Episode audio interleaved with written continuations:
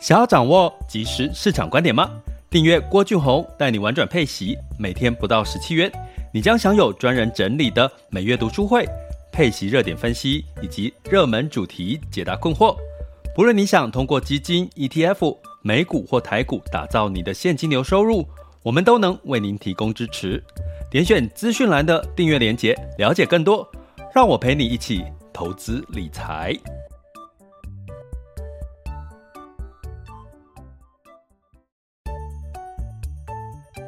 想要掌握即时市场观点吗？订阅郭俊宏带你玩转配息，每天不到十七元，你将享有专人整理的每月读书会、配息热点分析以及热门主题解答困惑。不论你想通过基金、ETF、美股或台股打造你的现金流收入，我们都能为您提供支持。点选资讯栏的订阅链接，了解更多。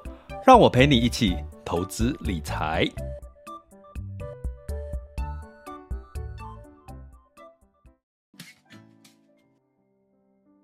各位亲爱的学员以及听友们，大家中午好、下午好、晚上好。我刚刚哈，大家可能没有注意到的是，我每我现在在各位这两个字先稍微压低，在声音再放大哈，因为我我发现如果用耳机听这个 podcast 很容易各位，然后很大声，然后就把那个大家耳朵就哦第第一个声音就太大，所以我就刻意会把一开始的声音先压小一点，再放大哈。那呃，在今天呢，要跟各位其实要聊一聊，因为今这一周我们在周一有跟各位说，没有太多的呃好消息或坏消息去影响股市或者是市场，所以呢，我们要聊一聊，回到基本面哈。那我们先呃，本来我们每一季当这个十三 F 报告出来的时候，我们就会做一些整理哈。那整理的四大机构他们的 Q 三的持仓的状况的变化，那呃我们呃刚好在上周左右，十三 F 报告公布了它的数据哈，那大家印象最深刻的应该就是巴菲特哈这个买进哈伯克夏买进了这个嗯台积电哈买进了台积电。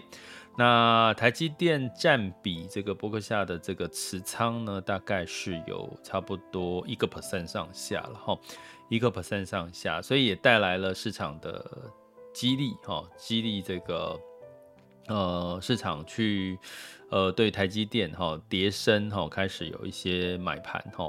那其实不止台积电哈，不止台积电去呃不止这个波克夏巴菲特股神去买了台积电。其实还有其他的机构也有买台积电，哈，其他的大型的这个机构持仓也增持了这个台积电，哈，所以呢，嗯，某种程度我自己啦，哈，这是我自己的观点解读是，因为台积电越来越国际化了。过去台积电的制造厂都在台湾居多嘛，那现在美国大家应该也最近也听到新闻，美国开始呃有这个。三奈米厂之类的哈，那甚至已经接获了苹果的新的订单哈，所以可能在外资外国人的看法是，台积电已经变成不是单纯是一个台厂哦，反而是一个呃国际的一个呃晶片厂，甚至是一个美美股的一个概念哦。我觉得你可以用这样，我我自己啦，我自己我先讲我自己，因为因为这个看法并不是 并不是。嗯，但呃，并不是一个很明确的状况，但是你可以看到很明显的趋势是，台积电的确在美国的动作，撤场的动作是非常积极的。那所以你说外资外国人把它当成是美股，其实也不为过哦。所以它增持了这个台积电。那当然对股市来讲。就是呃，就是一个比较偏对台积电是一个利多了哈。但是你说股神巴菲特买了台积电，是不是就真的代表是台积电就是一路看涨呢？那台难道股神没有跌跤的时候吗？有哦，二零二二年哦，他其实也有，现在也有一些股票是被套牢的，齁。所以其实哦，大家不要想说。应该是说，我们客观来看，其实并不是代表股神买的标的，它还是它就是一定就是会涨给你看哦，它还是会有修正的时候。那当然呢，可是你会看到整体哈，波克夏哈，这个波克夏这个海瑟威公司他们的这个投资的组合，包含他们的投资绩效呢，普遍都是比较稳定的哈，都是比较稳定的一个状况。它靠的是什么？它靠的其实就是这个整体的这个市场哈，就是呃资产配置好平衡，它分散。我等下跟各位讲。那分散的状况是怎么样？那呃，如果说有 Mr. Bus 的朋友，你要举手分享哈。那我们是预计在我讲完这些主题之后，我们会开放分享、交流、提问。然后，那原因是才不会去这个呃，你问的问题跟主题不一样，我就必须要跳到别的地方再跳回来。这个用声音来听。听学习的其实很容易就会啊，你得共享，然后就就那个失焦了哈。所以我们把这个举手分享提问的时间放在比较后面，大概是在二十分钟之后哈。所以刚刚有这个 Mr. Bus 的直播间有朋友举手哈，那如果你是想分享交流提问，就麻烦再等二十分钟之后。好，所以呢，我们再继续讲哈，就是说基本上呢，呃，巴菲特哈。他买股哈，大家已经都认为他是选什么？他是选，他不是选时机的哦，他不是挑时机去选股哈，他基本上呢是，他只要看到这个公司股价低于它的价值的实质价值的哈，这叫价值分析嘛哈，好价值投资哈，好，所以他不是看时机哈，巴菲特说他自己都说他自己不是看时机买股票。那我想，我想在座的各位，你可以摸着自己的心，大部分的人都是看时机买股票，对不对？都是说啊，这个最近这个跌多了，哎，开始可以进场，哎，最近怎么样怎么样？可是巴菲特有他自己的价值投资的理论，当然就是从他的这个估值的判断，他现在的估值。哦，是低于他实际的这个价值，哈，他等于说是一个 CP 值高的股票，那巴菲特就会去买它，哈，所以这也是他最近买台积电的原因，因为台积电仍然是在一个成长的一个呃趋势，然后股价已经修正了，修正到低于它的这个 CP 值偏高了，哈，所以他股神巴菲特在 Q 三的时候买进了，哈。那所以呢，这个也告诉我们，如果你想要了解更多巴菲特的价值投资的做法，呃，其实可以来上我们的高阶课，有完整的价值投资的一个学习。那另外，我最近其实在规划一个美股更新版的二零二三年版本的美股系列的这个相关的一些投资的学习，哈，所以就就请大家再。留意我们的通知了哈。那如果你有想要学习美股的话，也可以私底下跟我洽询一下哈。那呃，巴菲特呢，基本上我们讲哈，他买了什么哈，其实是到目前仍然是套牢的哈。那根据哈这个 Brown 这个巴荣这个周刊哈估计。其实像花旗，他提到的像花旗，他买的花旗银行，哈，这个这个派拉蒙环球影业，哈，还有这个惠普，哈，这个都是这个呃，目前仍然是低于市值的。比如说像惠普，哈，这个他买的价格成本大概是三十五块美金。那十一月三号的时候，惠普是收在二十六点六，哦，二十六点六，哈。那像这个。来看一下，跳掉。好，那看这个派拉蒙呢，它是买在三十二块钱，哦，三十二块钱的美金的股价。那目前在十一月二十一号的股价是来到十八点五二，十八点五二，哈，所以也差不多腰斩了快一半了，好，快一半了，哈。那呃，这个。买花旗股票的时候，他买的成本大概是在五十八块钱。那目前的花旗大概平均在四十四块钱左右。我来看一下目前花旗的股价。呃，对，现在是四十八块钱，哈，稍微反弹的哈。所以基本上呢，其实巴菲特买的这个个股呢，其实也不是。把把赚哈，应该是说从这个呃白话来讲哈，它也不是把把赚哈。那当然有一个这个周刊的说法，就是说，哎，如果说巴菲特买的成本哈，我刚刚讲说花旗是五十八块买的，惠普是二十六块买的，然后这个派拉蒙环球影业是三十二块买的，那现在股价都已经接近跌半了哈，那诶，你这个时候进场是买到比股神巴菲特更低的价格哦？有一派这样子的一个说法了哈。那当然这个呃，巴菲特呢，在记得在上半年他买进了 OXY 哈，就是西方石油哈。那当然石油类股是有。有赚钱的哈，能源是有赚钱的。那呃，根据这个石油类股呢，根据这个周刊的统计是大概是 OXY 西方石油是五十四块钱美金买的，然后它是收在七十二点一六哈。那包含像这个雪佛龙哈，雪佛龙石油也是买的时候是一百五十五块，那现在是收大概是在十一月三号左右是收在一百八十一块哦，一百八十一块哈。那另外呢，当然是这个像动视暴雪哈，之前因为微软哈这个进这个跟动动视暴雪的这个新闻呢，让这个巴菲特股神哈伯克夏也买进了动视暴雪 ATVI 哈，那目前是亏损的哈，就是他买八十块的成本，然后在现在是收在七十一点九块钱哈，所以也就是说没有啊，不是巴菲特买的所有的股票都是。都是大赚的，或者是赚钱。可是为什么大家会觉得巴波巴菲特持有的波克夏他们的持仓的平均报酬率都是还蛮稳定的哈？那原因就在于我们在今天要跟各位聊的，其实资产配置还是很重要，因为你不可能把把赢。如果你把投资当成是一场赌局的话，你不可能把把赢。可是。什么叫投资胜率最高？哈，就是说你平均下来，你如果有两种哈，投资胜率最高有两种，一种是我们在最近常常提醒学员的，是在景气循环的阶段，是在复苏期跟成长期，你的投资胜率最高，你就是你投资什么就就很容易就是呃就是投资报酬率是正报酬哦。那这会发生在什么时候？有机会是在二零二三年哈，所以我建议大家不要错过二零二三年这个。跌多，二零二二年跌多，二零二三年有机会是不是反弹喽？哦，我在十一月、十月都讲是反弹，可是到明年可能不叫反弹，它可能是一个复苏的格局，所以大家要把握。最好把握的方式就是加入学习行列了。我觉得你至少事先准备好学习，那。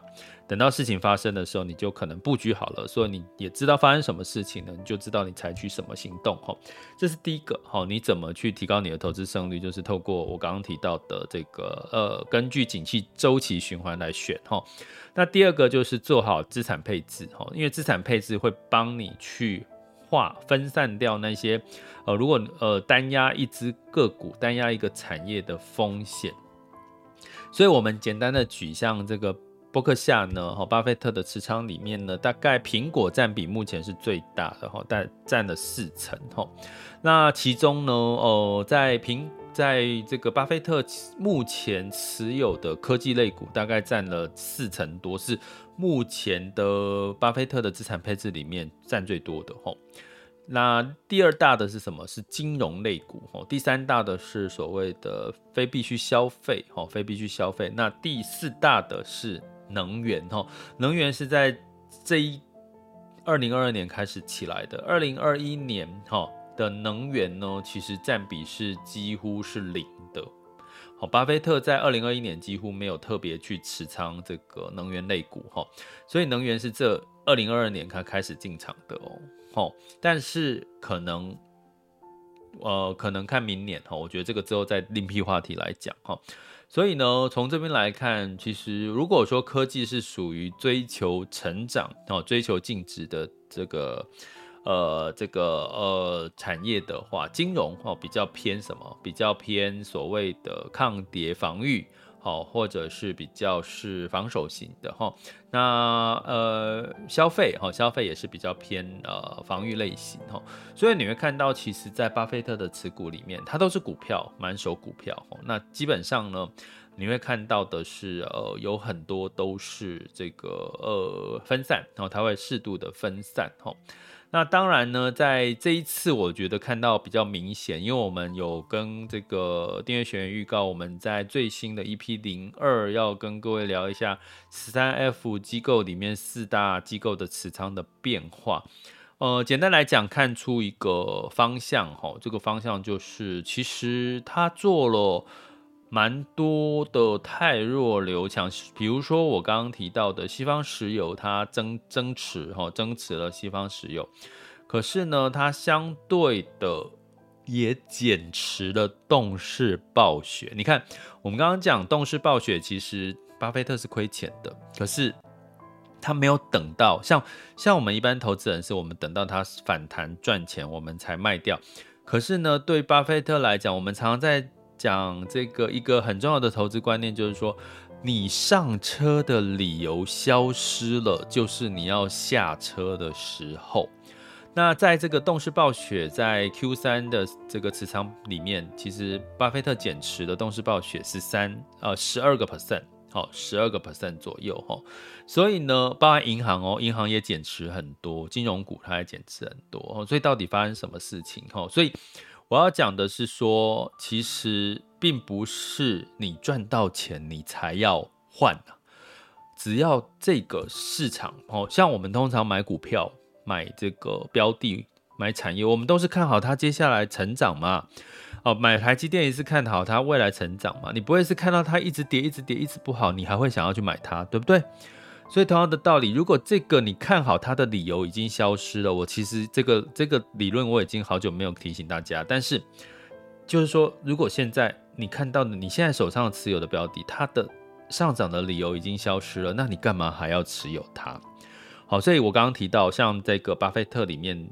很特别哈，这一次我觉得 Q 三的报告大家可以稍微仔细的端详一下哈，我们会整理给大家，整理个整理给我们订阅学员，就是动视暴雪居然被这个呃减持了十二个 percent 哈，那举个例好了，可口可乐，可口可乐它也是它一直以来巴菲特的最爱哈，持仓哈，它没有变哦，它都没有变动，它是属于消费类型的哈，它属于。非必须消费，因为你不不喝可口可乐也不会怎么样。你通常夏天比较会喝可口可乐，冬天比较不会喝可口可乐。如果你有去法国巴黎的话，我记得我之前去法国巴黎一趟，我跟各位讲的这个故事，我故意在法国巴黎的餐厅点可口可乐。大家如果有去过法国巴黎，欧洲人尤其是巴黎，很讨厌你给我点可口可乐，他觉得可口可乐是虾虾米蛙哥，他是。它是美国的垃圾食物，对法国法国巴黎哈，尤其是巴黎的人来看，所以你只要在美法国餐厅点可口可乐，他这个餐那个服务生就会给你白眼，哈，就哈，就是那种很鄙视的眼神。我真的我就去巴黎的时候，我的确感受到他们给我这样的眼神。虾米你啉可口可乐，那他们要喝什么？就红酒啊，喝咖啡啊都好啊，喝酒啊，哦 之类的。所以可口可乐在法国人生的认为它就是一个垃圾的很低低价的，不不不能够匹配，不能够跟法国的餐厅匹配，不能够端上台面的一种一种饮料了哈。那可是呢，你回头看，如果你现在去这个台湾的便利商店，你只要稍微的去。呃，打开你会发现可口可乐现在好多口味哦。我最近有在喝哦，因为它有零糖的，它有零糖的 zero 哈，零热量零糖的。那我发现里面好像是代糖吧，好，它还是有点，它还是有甜味，可是它是代糖。那它就不诉求它是这个零糖，就零热量的可口可乐。然后有些可乐它还给你加了一些柠檬味，诶，它可是又不是像雪碧这种。这种味道加了一些柠檬味道的汽水，就好像有点像柠檬气泡水。诶，还有一种饮料是这个呃，加了纤维哦，它可口可乐里面加了纤维。我跟你讲，它中了，我中了。它的这个这个分类方式，我中了。我所谓我中了，就是现在的人不就很养生吗？很很这个。很重视这个体态，很重视减肥，很重视纤维，就是要顺畅，要保健，对不对？我觉得可口可乐有开始进入到这个市场区隔，哦，就是说它开始也加了纤维，开始加了柠檬，开始呃零热量，然后无糖，然后它的味道又没有变不好喝哦。我要讲的前提是你还是可以喝得到可口可乐该有的味道。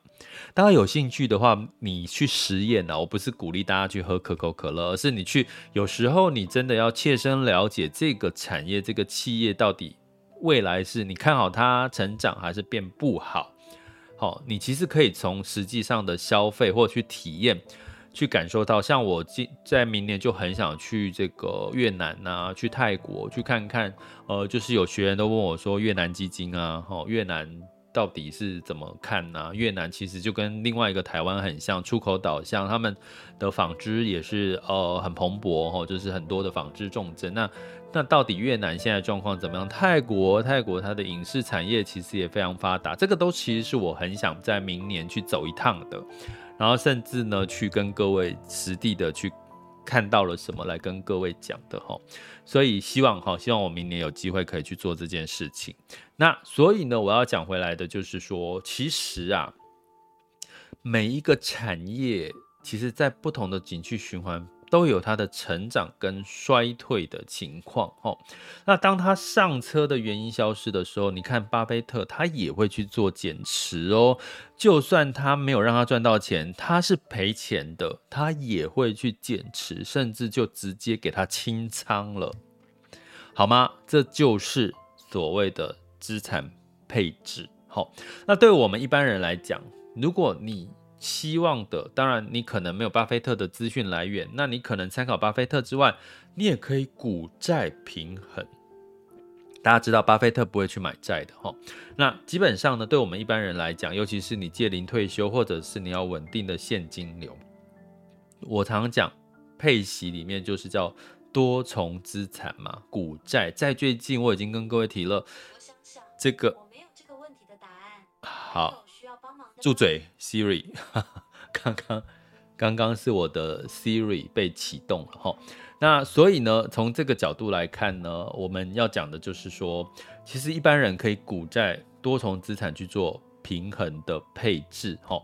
那在这个配置的过程呢，你就可以像呃，就是可以去动态的调整。那我要讲一个最后的结论，就是说，其实你真的也不用到，如果你是已经做好资产配置，你不是资产全压在同同一类资产，你就可以适度的去，它就真的已经是你该下车的理由，你就下车吧，你就下车吧，去换一个标的哈啊，如果它还有，它只是短期受，比如说台积电，好像我前阵子也有这个有有朋友学员问到我说，台积电是不是？该下车了，会越来越惨。那个时候一直在跌。我说，那如果你今天是巴菲特，台积电，它的定位是什么？在你心目中，台积电它是一个持续看好、长期成长的吗？它跟苹果类似吗？还是你有什么样的看法？如果你觉得它让你上车的理由没有改变，那你何必在这个时候，在这个节骨眼下车呢？好。好，所以这就是我们要跟各位聊的哈。股神巴菲特也有这个跌跤的时候被套牢的股票哈。那我们可以从这个每一季十三 F 报告的持仓里面，其实看懂，其实大型机构在做的一件事情，仍然是脱离不了很俗的、很怂的四个字，叫做资产配置。那拜托在座的各位，如果就算你资产不高，连高资产的人都在做资产配置，你资产资产不够多的人，你会。不屑资产配置的话，那那那你要追求的是什么？对不对？你不就是要去跟有钱人学习吗？跟这些高资产的人学习吗？不是吗？好，这里是郭俊宏带你玩转配息，给你及时操作观点，关注并订阅我，陪你一起投资理财。接下来进入到二零二二年的这个十一月二十二日周二的全球市场盘势轻松聊。那么在近月 VIX 恐慌指数跟风险指标的部分，哈，现在当下的恐慌指数是二十二点三五，近月 VIX 恐慌指数是二十三点八，所以其实恐慌指数都还是在在慢慢的往下走，哈。那十年期美债殖率是三点八一九四 percent，也就是说目前殖率维持在三点八左右，哦，并没有在升或在降，哦，所以就持续观察就好了。那美股呢？昨天，哦，因为这个虽然是这个鹰派的升息说法已经慢慢的淡化了一些些，可是呢，哎，这个疫情呐，哈，这个简单来讲，北京呢就是有有人因为有又有人因为疫情死掉了啦哈，所以这让市场担心中国会不会再次的坚决清零哈，所以让整体的像中概股啦，像特斯拉，因为特斯拉很多的这个生产基地是在这个上海哈。所以呢，道呃下跌哈，就是我刚刚讲中概股跟特斯拉有下跌哈，那所以道琼 s m p 五百纳斯达克分别下跌零点一三、零点三九跟一点零九个百分点，那费城半导体是下跌了一点七七个百分点哈。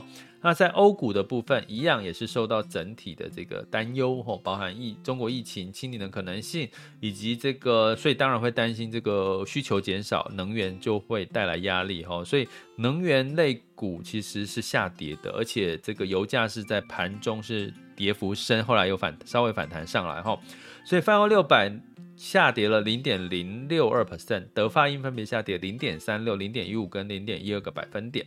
那在雅股的部分，昨在周一的部分，除了日经二二五上涨了零点一六 percent，其他的雅股大部分都是下跌哈。那台湾加权是下跌零点三八哈。那这个香港恒生下跌一点九六 percent，A 股是上证是下跌了零点三九 percent 哈。那成交量都是缩哈，量缩哈。像台股昨天成交量降到两千亿元以下。那当然，想当然尔，在昨天美股的下跌，今天的雅股的表现呢，普遍哦，应该也是涨涨跌跌。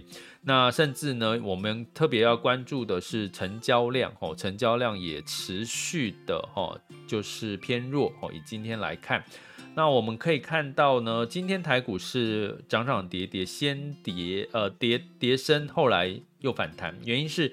台积电呢，目前的价格已经来到四百九十块哈，上涨了一点六六 percent，所以目前台湾加权指数是上涨了六十八点哈，来到一万四千五百一十八点二三，那上涨幅度是零点四八 percent。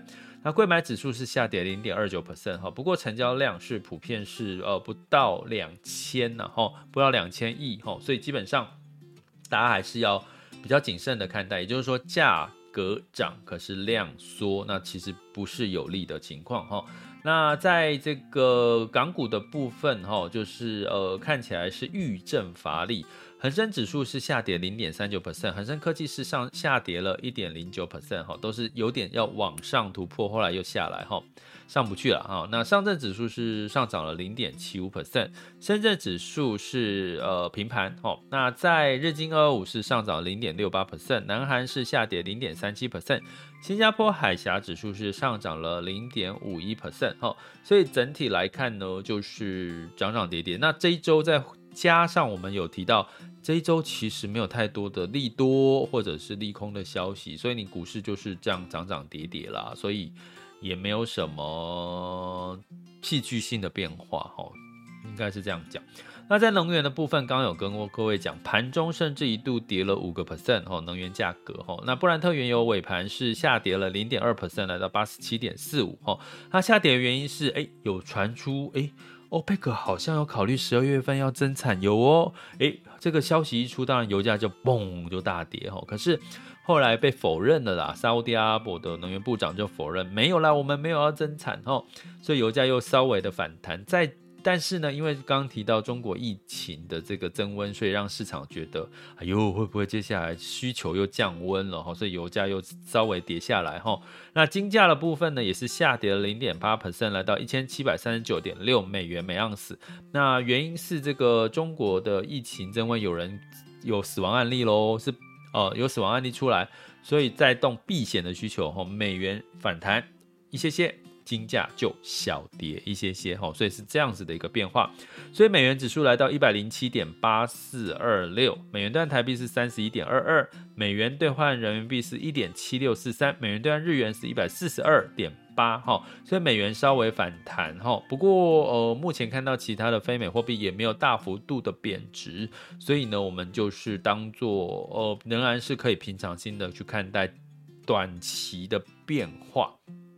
短期的变化哈，所以接下来要看什么利多？其实十二月接下来就是周五会有呃美国的这个这个黑色星期五的促销了哈。那因为美国现在的这个销售数据、零售销售数据跟就业数据都还不错，诶，那如果这个 Black Mon 不呃这个 Black Friday 就是那个黑色星期五的销售量也还不错，诶，那可能会呃让市场觉得诶这个市场有撑哦，哦就是销售零售没有那么差哦，诶。可能是这样的预期哈，就是消费旺季不不不太弱了，没有想象中的那么弱哈。